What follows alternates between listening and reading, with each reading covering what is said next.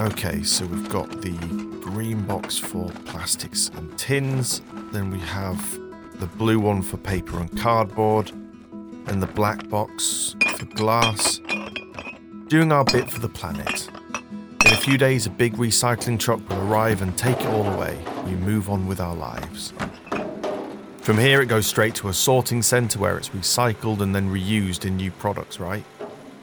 At least, that's what I thought blissfully naive about the reality.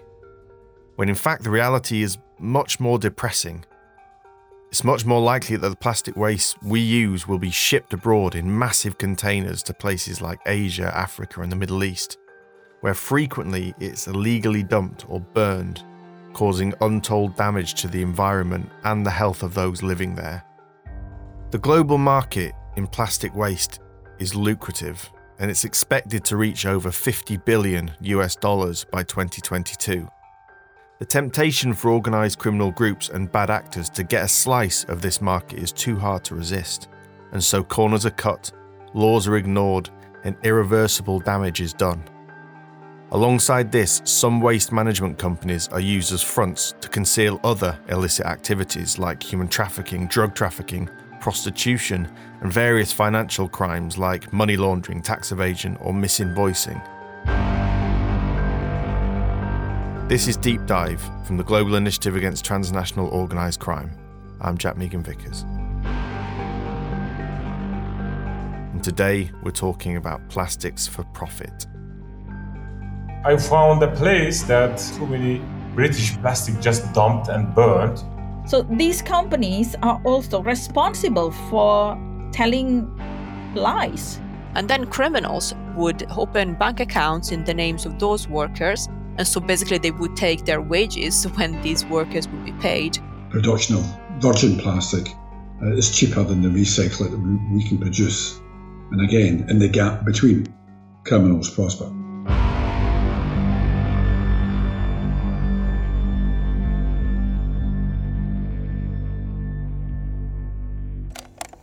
Cool. Right. So you ready to go? Yep.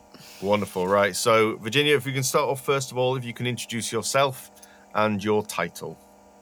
Hello, I'm Virginia Comolli. I'm a research manager at the Global Initiative. The Global Initiative has been conducting a series of studies looking into the illicit flows in various environmental commodities that are being moved around the world. And it was during these studies that Virginia saw that the illicit trade in plastic waste was a key concern not just the environmental damage, the impact on human health, but also the increased involvement of criminal groups in the waste trade. Now, this involvement in the waste sector isn't necessarily anything new. During the 70s, Italian mafia groups had consolidated their involvement in the business, with one former mafia boss later describing trash as gold. And then, even in the fictional world of The Sopranos, the lead character often would claim that he worked in waste, waste management. management.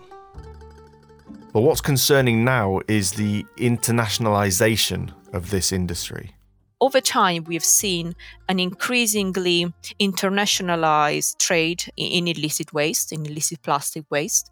And what we're seeing today is also this domino effect, whereby until 2017, most of the, the waste or plastic waste would end up in China. Following China's ban, most of the plastic ended up in Southeast Asia. Then we are seeing an increased involvement of African countries. And we have also seen places such as Turkey or some Eastern European countries now also becoming key recipients of illicit plastic waste. And so the question is basically where next? This problem is not going away. This is something that is going to be on our radar for, for years to come. We are going to produce more and more plastic waste. We in the West have no capacity to process, to recycle that waste. We'll always need to find a way to dispose of it and there is big money to be made. And wh- wherever there is big money to be made, you can be sure the criminals would want to be involved. Now, there are a couple of things that we'll look at in more detail. Of course, the role of organised crime, but also the China ban that Virginia mentioned. But before we come on to that, let's look at the maths here. Globally, we generate 2 billion tonnes of municipal solid waste every year. Now, this is a huge number, so let me try and put that into some context. That's the equivalent of roughly 43,695 Titanics. Or let's look at the largest animal, the blue whale. They can weigh up to 180 tons. To match the amount of plastic waste we produce every year, it equates to just over 11 million blue whales. What I'm trying to say is that we produce a lot every year, and only 13.5% of that is recycled, which is just under 6,000 Titanics for those who want to know. And it's European and North American countries who are the main culprits. Well, Western countries have been shipping waste abroad for a long time. Already back in the 70s, especially African countries were observing the, the byproducts of, of, of this trend. And increasingly, they became almost, you know, landfills for uh, Western waste. And this led to an increased outcry, especially on the part of African countries, which led eventually to the adoption of the Basel Convention, which is the main international convention that currently regulates the transnational movements of hazardous waste. Let's just take a super quick detour to talk about the Basel Convention, as it will be mentioned a few times in this episode, and it basically tells you what is considered illegal and what isn't. So, the Basel Convention on the Control of Transboundary Movements of Hazardous Wastes and Their Disposal, thankfully more commonly known as the Basel Convention, this was adopted in 1989 after an international outcry over Africa and other developing regions being used as a dumping ground for foreign waste in the 80s. And what makes waste illegal? Well, there are a few things. You can't just ship anything, you have to notify those countries concerned ahead of time, and you have to ensure that that shipment that you've sent meets the standards and requirements set out in the convention. Then, of course, if you've obtained consent through falsification, misrepresentation, or fraud, or if what's being shipped doesn't match your documentation. Then, finally, if you are knowingly sending the waste to be dumped. All of this makes it illegal and we'll look into those in more detail later. Then I should probably add that in 2019, the ban amendment was added to stop countries that make up the OECD, which is the Organization for Economic Cooperation and Development, the EU and Liechtenstein, exporting hazardous waste to developing countries and those undergoing economic transition. 187 countries and the EU have signed up to this convention, but with one notable exception the United States. The US have their own agreements with individual countries, but as many of these countries are part of the Basel Convention, it means that they have to meet certain criteria to trade in waste. But the US puts the onus on the waste receiving countries, whether non OECD or not, to accept only the plastic waste they are capable of processing. So, the Basel Convention is important for this episode because most shipments of plastic waste or scrap destined for disposal or recycling around the world is controlled by this convention. As we heard before, Western countries have been the main offenders when it comes to producing plastic waste, and for a long time, China was the place waste was sent for processing. Up to 2017, China imported approximately 45% of the world's waste, 85% of the EU's, and 50% of the waste from the United States. In 2018, that all changed with the Chinese national sword policy.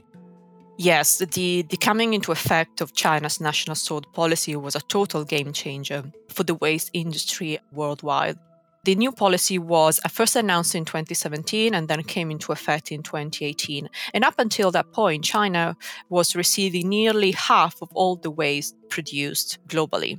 Once that policy was introduced, effectively banning the imports of some 24 types of, of waste, including many types of, of plastic, all of a sudden, all that waste had to find a new destination. So, almost overnight, places such as Malaysia or Indonesia and the Philippines, along uh, many others, became the new uh, recycling destination for most of North America and European plastic waste. New destinations for waste. So, the next question is how does it get there?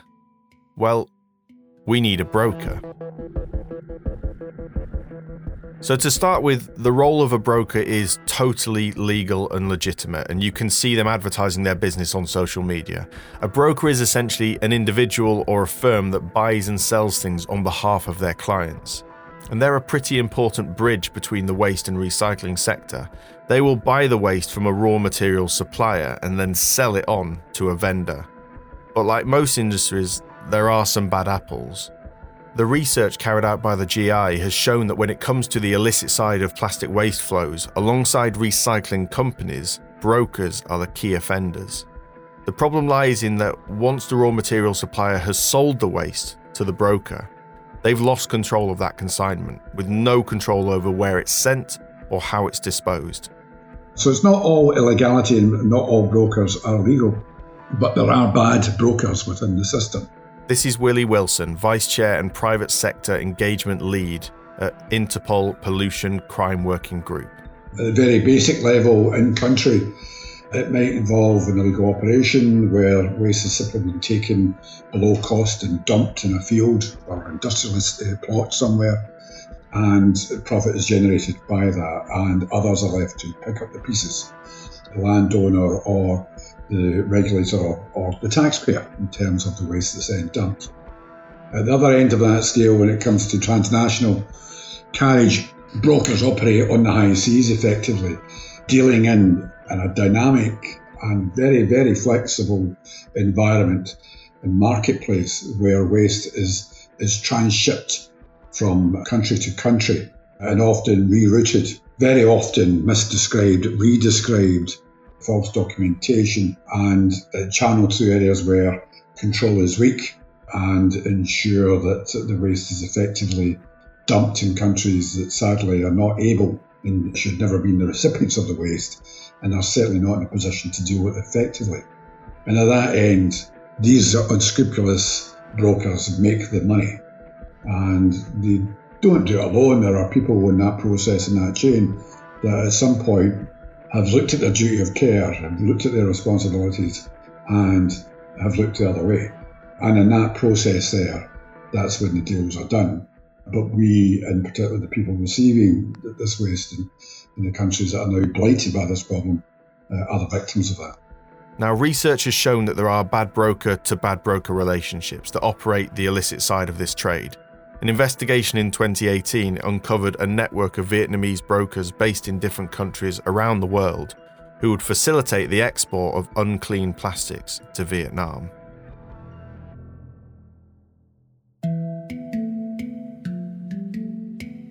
Some of the practices that these bad brokers use is first something called concealment.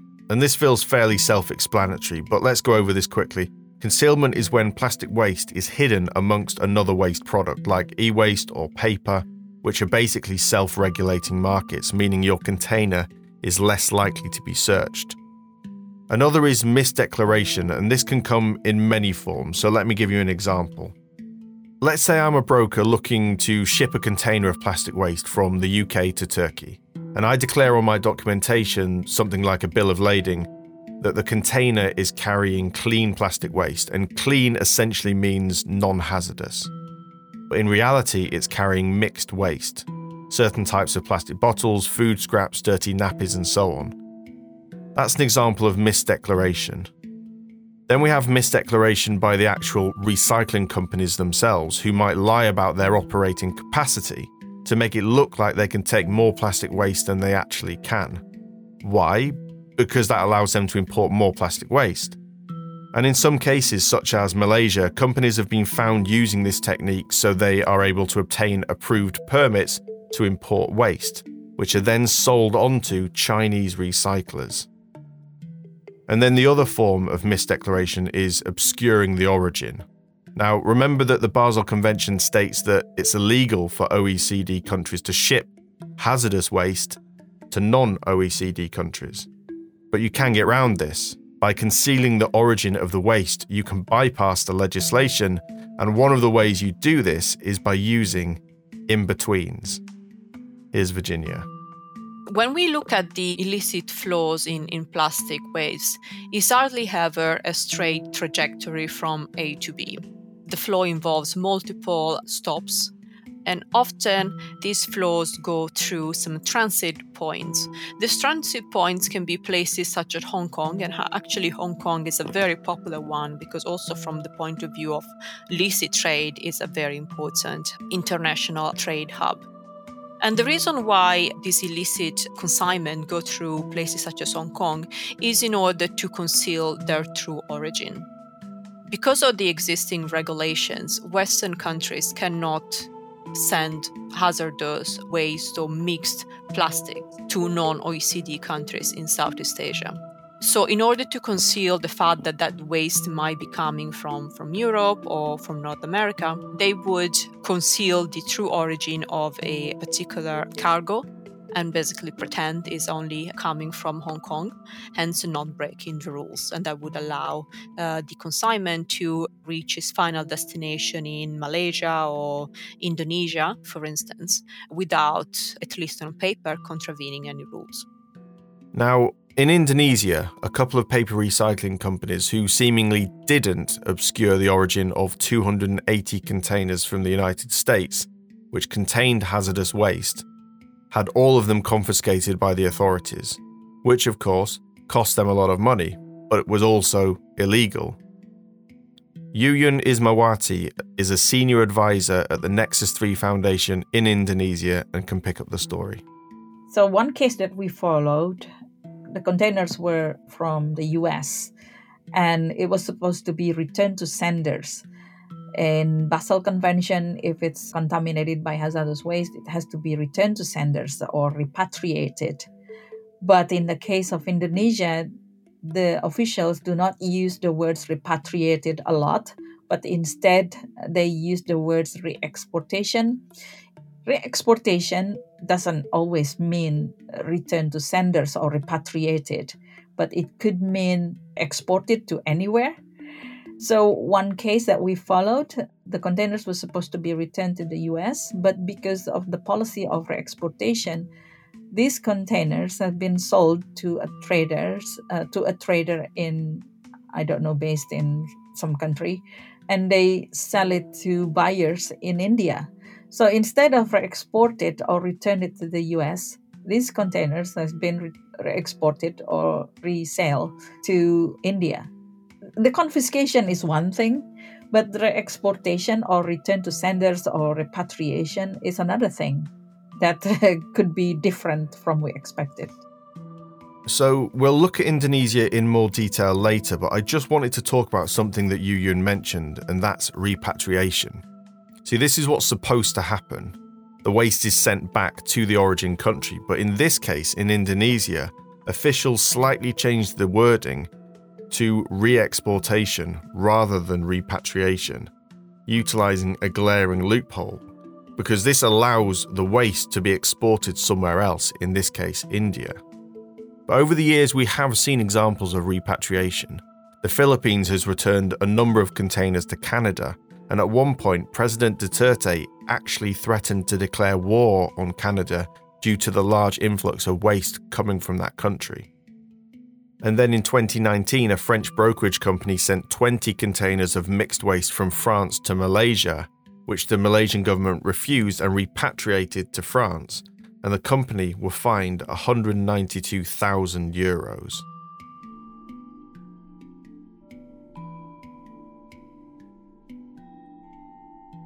Much of this story hinges on the sudden change to the industry brought about by the national sword policy in China. Suddenly, Western waste needed to find new destinations. One of those places was Turkey. But after an investigation by Greenpeace, which showed that most imported plastic waste wasn't being recycled, the government introduced a ban on imports of PET, HDPE, and LDPE plastics, only for the ban on PET to be lifted less than two weeks later. This is a prime example of the catch 22 that many of the recipient countries feel they face, having to choose between preserving and protecting the environment or generating revenues and employment. Now, despite the environmental damage from plastics, after the national sword policy in China came into force, Turkey saw plastic waste imports triple in just 12 months, which has a knock on effect on the environment of the country. I am Dr. Sedat Gündoğdu. I am working as a researcher at Çukurova University, Adana, Turkey. My main uh, research focused on plastic pollution at marine environment. I decided to, to keep tracking the source of this microplastic in marine environment because in our sample we found very specific microplastic that shredded with a machine because it wasn't weathered wasn't degraded in environment. It was just cut it with some machine because you can understand when you look the sample if a machine used shredding there was some sharp edge and the sharp figures and types of plastic in, in our sample.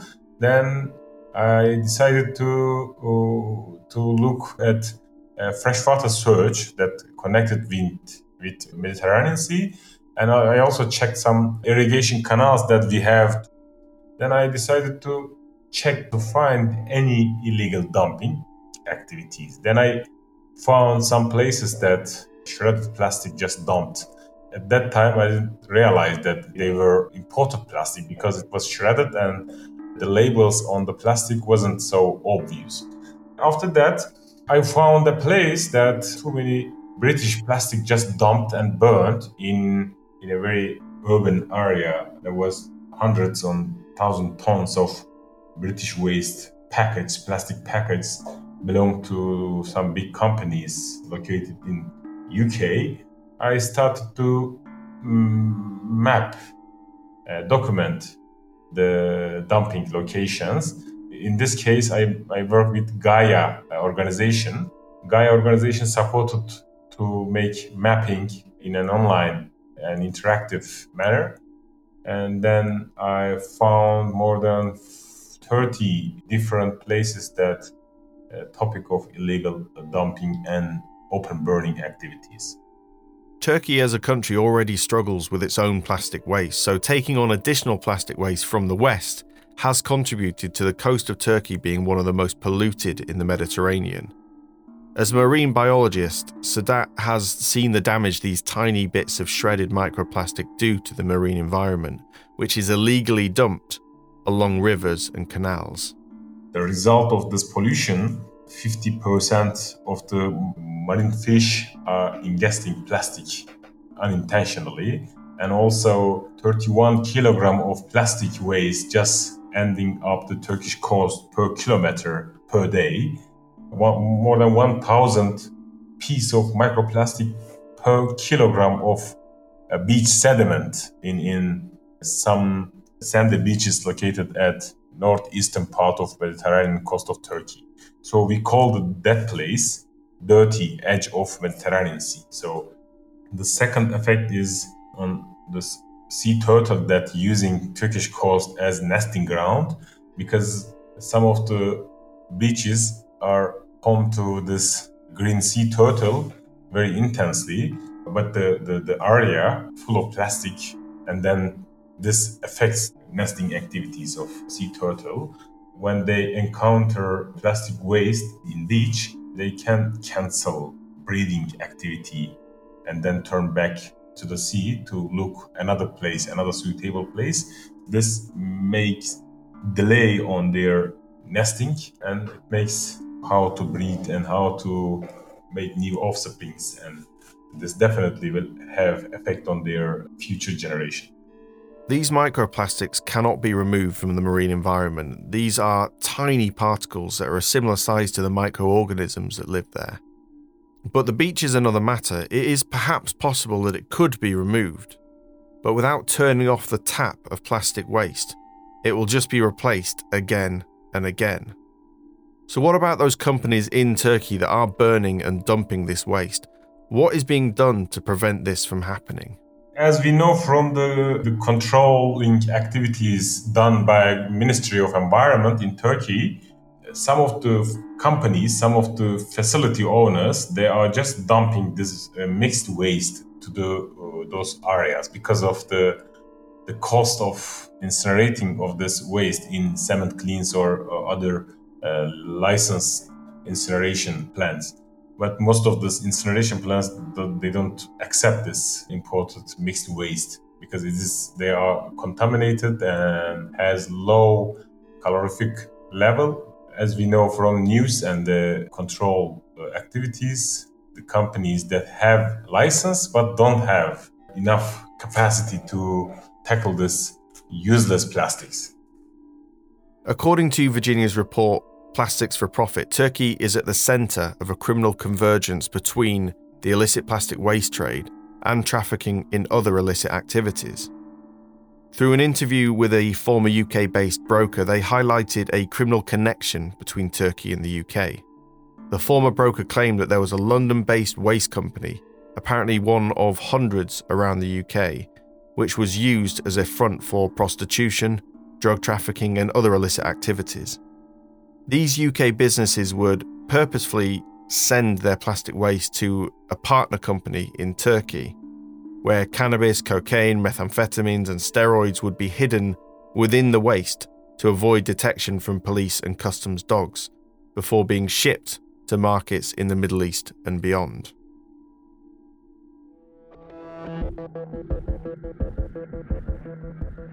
So, we heard earlier about the Italian mafia and now about these Turkish polycrime networks. Organised crime has a long history with the waste management industry, so why is that? Here's Willie again. The most oft used expression uh, in answer to that question is this high value, low risk.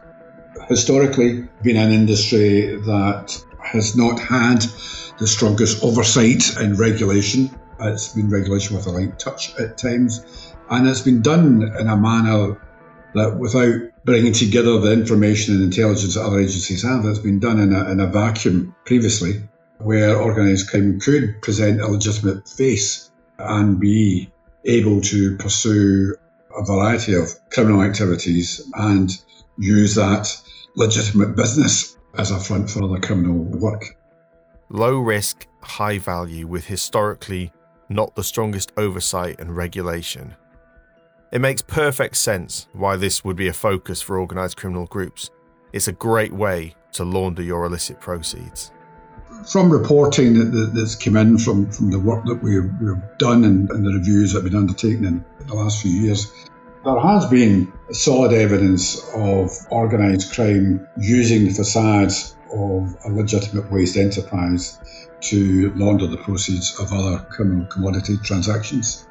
Uh, there's been a, evidence of modern slavery, firearms trafficking, drugs trafficking. So all the elements that uh, organised crime has its has its fingers in have been witnessed at some level or other, and increasingly as we move in terms of emerging threats, we've seen the threat posed by cybercrime and, and by and in the financial sector. So if you are going to launder the proceeds of crime and, and going to sort of facilitate that, the waste industry is where you're going because the, the volumes and the data that is generated and the potential movements of materials and money electronically, digitally are, are vast. So it's a perfect environment for a criminal group to operate within. The role of organised crime was clear to see when earlier this year the Financial Action Task Force, the FATF, released a report in which they said that criminal syndicates play a significant role in waste trafficking in many advanced economies. This includes organised crime groups owning or operating legitimate front companies in waste management, but which do not operate as stated.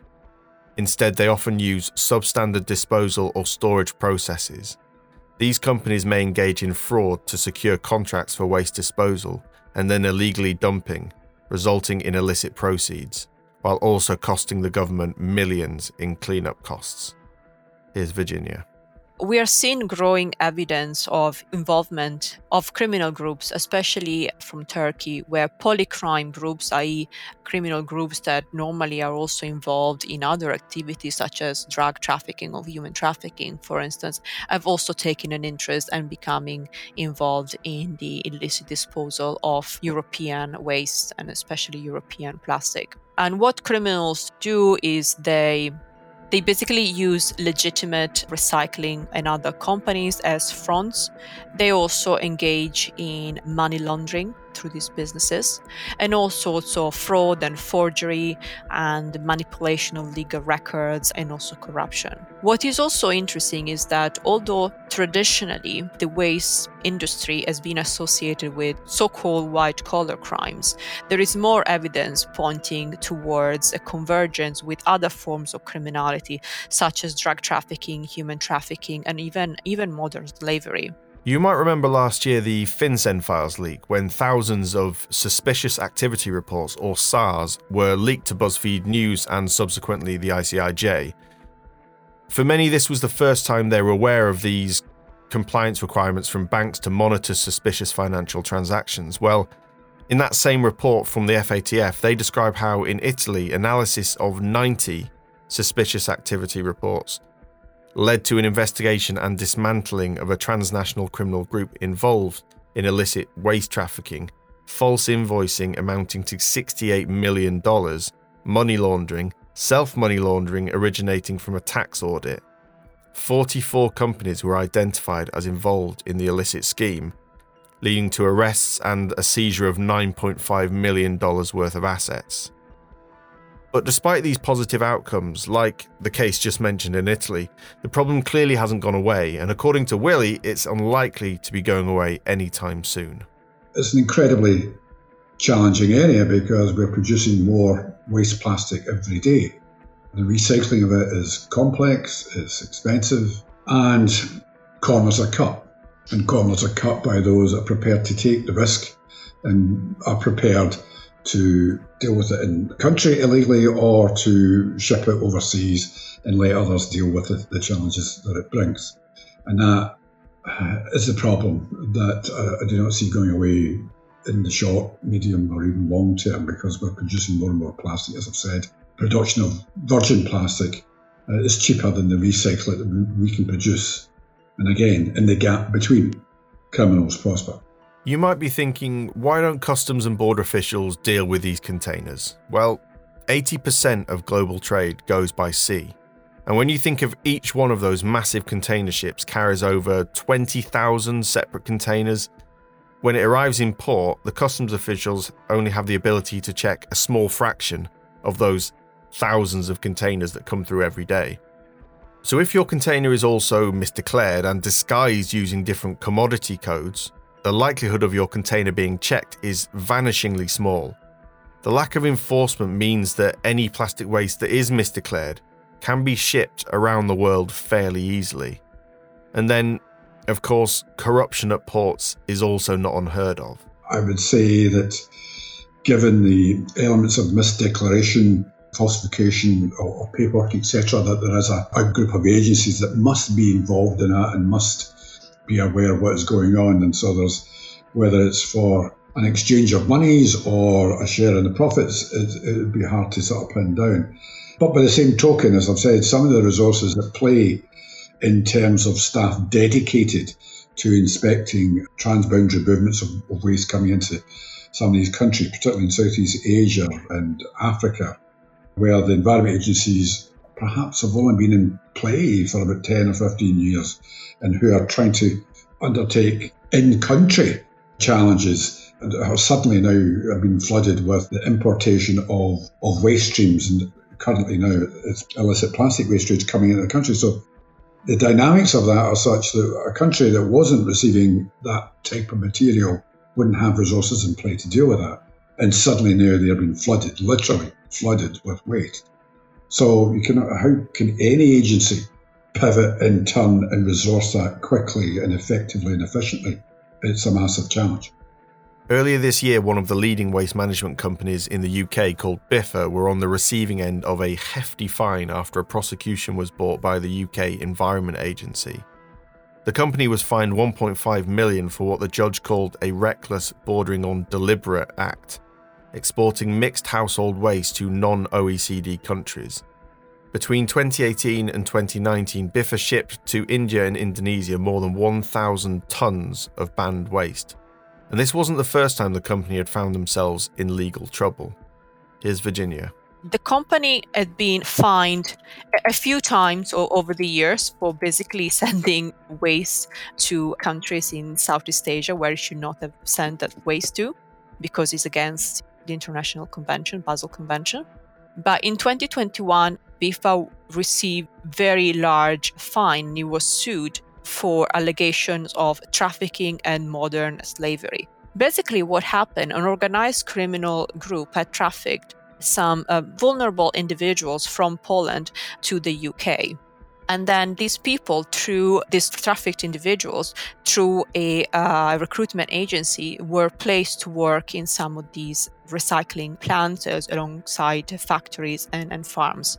And then criminals would open bank accounts in the names of those workers. And so basically, they would take their wages when these workers would be paid, whilst the workers themselves would live in total poverty in some very cramped accommodations and receive next to no money at all. So, this was a, big case that emerged in the course of this research and also points to this wider convergence between the waste industry and criminal groups.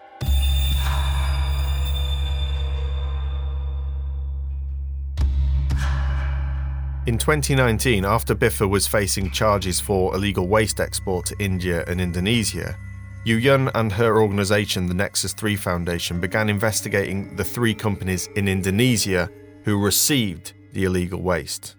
Pindo Deli, Pindo Deli 3, and also Mega Surya Eratama so the first company, Pindo Deli, is near Jakarta. One of my staff went there with the custom people. And then the second company is based in East Java. Our colleague in East Java, Ecoton, also visited their factory. And you won't believe what they have in their factories massive mixed waste from everywhere, from all over the world. I mean, from the US, from the UK, Australia, even New Zealand. We can identify it because if we flipped the paper the papers and the mixed waste in the packaging we could identify where they're from and we have identified this company in 2019 they dumped the unwanted plastics to the neighborhoods and then they also do not have proper or good or functioning wastewater treatment as a paper company they already protested by the communities because they polluted the, the neighborhoods and the, the villages but what happened when our report came out when we visited the factory. The Ministry of Environment people came and then they check again the paperwork and so on. Well, they said, um, well, there's nothing wrong with this. Well, we said, yeah, it was 40% the contaminant. Can't you see it? But they said, yeah, but this is still uh, following the regulations, you know, oh, it's only small amount. How can you, it, this is another tricky part, you know, how can you measure 2% in a bale? unless you open them one by one and then you know unveil them unpack them you, how are you going to do this you know to identify 2% contaminant but if we see it with our own eyes we could see it's not paper it's mixed with plastic packagings and everything including buckets you know including cans that that were squeezed in between to make you know bigger space for the bale it's just ridiculous so what happened with them? They didn't get fined. Yeah, I mean, I, I, was I was wondering about this. What responsibility do some of these the the Western companies, the ones that are actually sending this, you know, they're at the other end of the chain. Mm. What what responsibility do they have to make sure the stuff that they're sending to somewhere else not only is correct the way that they're sending it, but also that it is dealt with in the correct way right. somewhere else? Okay, so here's the thing. So all of the companies in the developed countries, it will be there are several chains of custody. How a container sent from uh, the north to the south. Okay, so you will need a trader to buy your stuff and then send it to the destination countries. And then to do that, you have to hire an agent who will deal with your paperworks. And then that agent will need to go to supervising company who will certify uh, who will certify what's inside your, your container. And then if you get that uh, declaration, the bill of lading from that company, then you tick all the boxes that you have, all the necessary permits to send it. Before the Basel Amendment on plastic waste, there is no requirement to send prior informed consent. there is no requirement to tell the destination country that hey i have this stuff in the bales or in the containers will you still have it or not you know so because there is no prior informed consent like that so the importer only said okay yes i'm going i'm going to buy from you. Okay so it's fine. 2% or 10% contaminants will be fine. We'll buy it anyway they said. How much is it? If it's cheap then we'll get it from you. So the traders will find any buyers that match with the the negotiations or the price that they wanted to and then they can send to any importers. So some of them have contracts three months contracts six, six months contracts. Sometimes they just a one off but when you do not inform your importers or the destination country what's in it and just relying on the paperwork you will not know what's inside right? Until the containers arrive and you open it then you will find out that's a tricky part isn't it? So the company who are responsible to validate or to certify that yes i've seen these people uploaded in the containers and it's 2% contaminant stamp you know. So these companies are also responsible for telling lies what's in it you know so it's not only the traders but also companies who are supposed to certify it um, they also get away with it Indonesia is another example of how drastically the industry changed after the Chinese national sword policy came into force in 2018, almost doubling the amount of waste being imported into the country. Needless to say, the country was not prepared to receive such an increase in plastic waste. Yuyun and her organisation, the Nexus 3 Foundation, observed companies importing mixed waste and dumping it in the communities. You see, the law in Indonesia says that importers are not allowed to trade that waste away. If they import it, they are the only ones who are allowed to use it. But this hasn't stopped some companies importing the mixed waste and then dumping it. For example, in a place called Bangun, otherwise known as the Plastic Village. People have a space at the beginning of the village to dump all the plastic waste from paper companies. Seven or 11 paper companies uh, dumped the unwanted plastic waste that was in the bales of paper bales. So they dump it in uh, underground, and the communities sorted it out. Uh, they look for the high value of plastics and the rest of them they sold to tofu factories or to other uh, purposes for fuel. But the remaining of them if if it's within one week they can't finish the piles they just burn it. That created smokes that affect other people especially old people and and children in the area. They have more respiratory problems and we checked at the clinic that they have an increased number of respiratory problem cases in the health clinics. In other place, we also interviewed some people. They said that three of their neighbors decided to move out to another village because they can't stand the smoke and they have children, they have babies, so they have to move and relocate to another place. In another area, we also seen students rushed brought to the health clinics because they got suffocated and they have severe health respiratory problems. 12 students has been affected and then they sent to hospitals because of this. And that's all coming from the waste uh, dumping the unwanted waste that was imported by plastic companies by paper companies.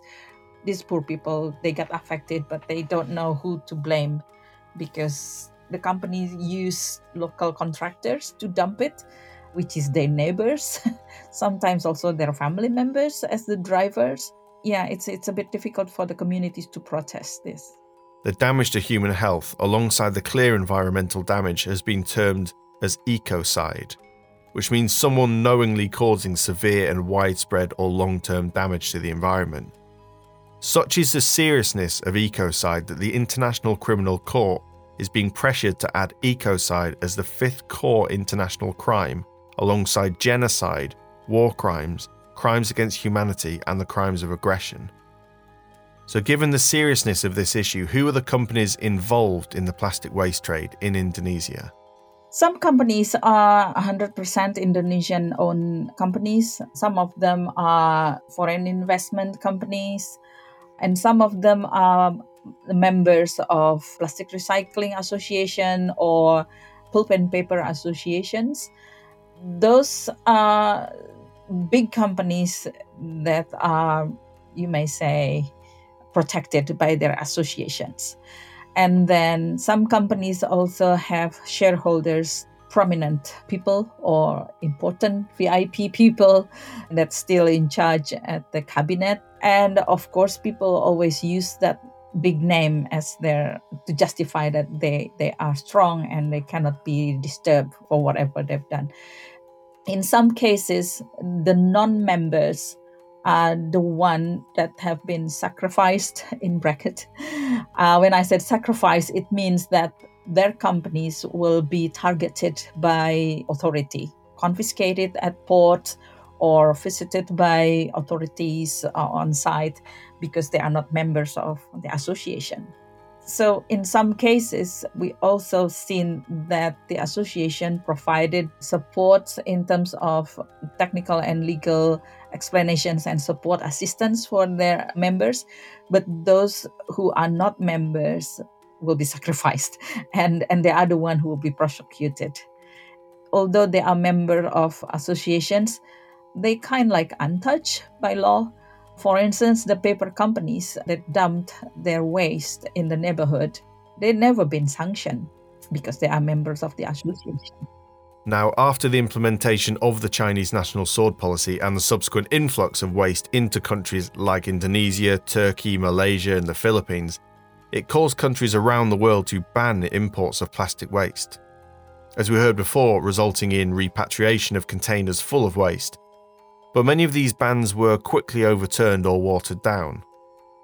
In, it, in Indonesia, for example, after pressure from NGO groups like the Nexus 3 Foundation, the government agreed that they would only accept waste imports with 1.5% levels of contamination, and then within three years that would drop to 0% levels. However, this decision quickly changed. So, why the change of heart so quickly? Industry lobbyists.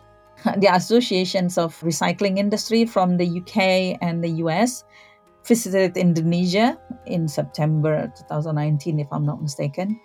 And they lobbied the associations and then they lobbied.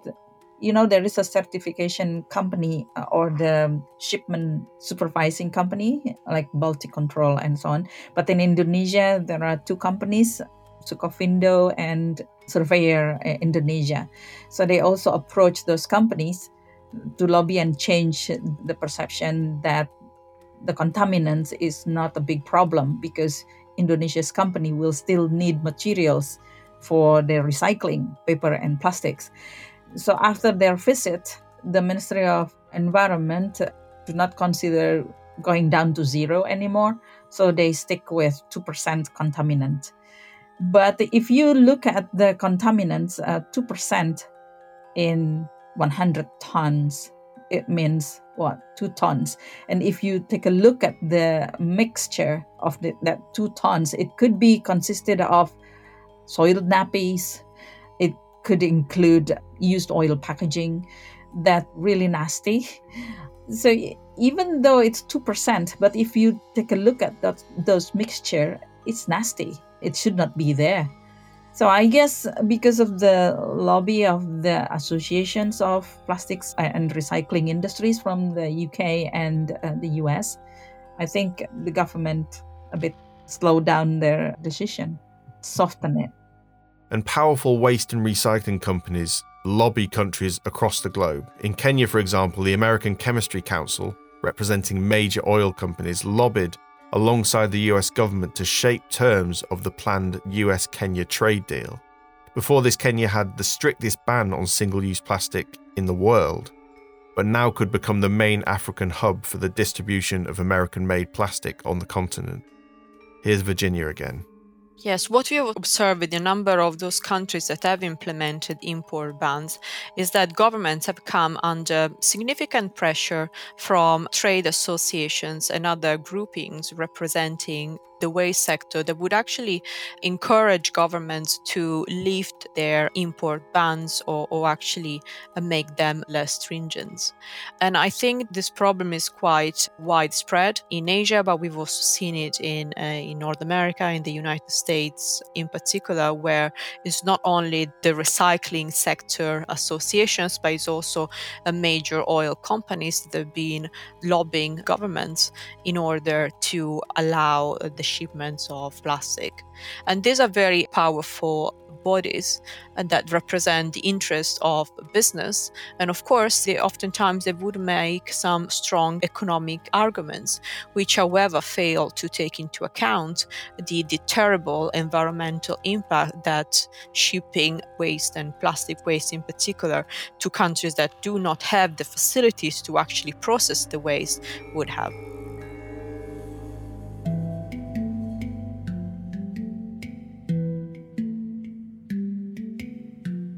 we mustn't lose sight of the fact that the vast majority of this plastic waste, wherever it ends up, that waste originates from Western countries. Currently, the EU and the United States simply don't have the capacity to recycle domestically, and setting up new facilities has limited financial appeal. Such is the lack of capacity that the United States recycled just 2.2% of its 40 million tonnes of plastic waste in 2018. Projections this year, owing to an increase in waste generation, domestic capacity could become zero. The West has a huge responsibility to solve this crisis. And alongside this increase, we've also seen how organised crime all over the world use the waste industry as a front for other illicit activities, be it money laundering, drug trafficking, or exploiting human beings in some shape or form. Not to mention the damage to the environment when not disposing of plastic waste in the correct manner.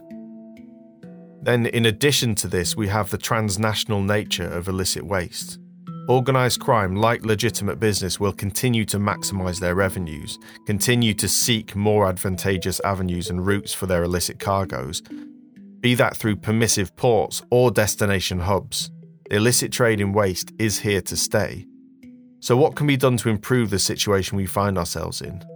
Let's quickly go through some of the recommendations from the paper Plastics for Profit and there'll be a link to that paper in the summary to this show. So, there are some good initiatives that have already begun to be implemented. In the UK, we've seen the creation of the Joint Unit for Waste Crime with a specific mission to tackle the threat of organised crime within the waste sector. Then Interpol has pushed for the establishment of something called the National Environment Security Task Force.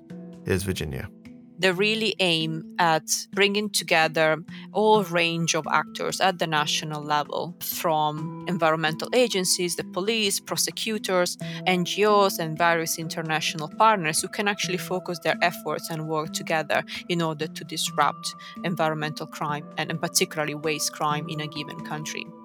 And um, in addition to that, Interpol has also established a pollution crime working group that has designed a number of initiatives and actions targeted at maritime pollution crime or other forms of waste crime. Another recommendation would be an exchange of knowledge between law enforcement, regulators, and the private sector. You know, there are many good businesses that are really working hard to comply with all environmental laws and regulations. And I think that they, they should be supported in what they do. And also, law enforcement can learn a lot because industry would have a good sense of new trends in the movement of, of waste. They would have experience to share. And I think it would be a missed opportunity if there is not enough exchange with the private sector. And this spirit of collaboration can be extended between government, law enforcement, NGOs, and civil society actors like investigative journalists. They do some really good work and can influence public opinion and eventually policy as well. And finally, what about a technological solution? I think technology can be a big game changer, for instance, in terms of digitalizing the tracking of, of waste, which is something that countries such as the UK are, are working on. And basically, this would reduce the risk of document fraud and misdeclaration because everything would also be tracked digitally.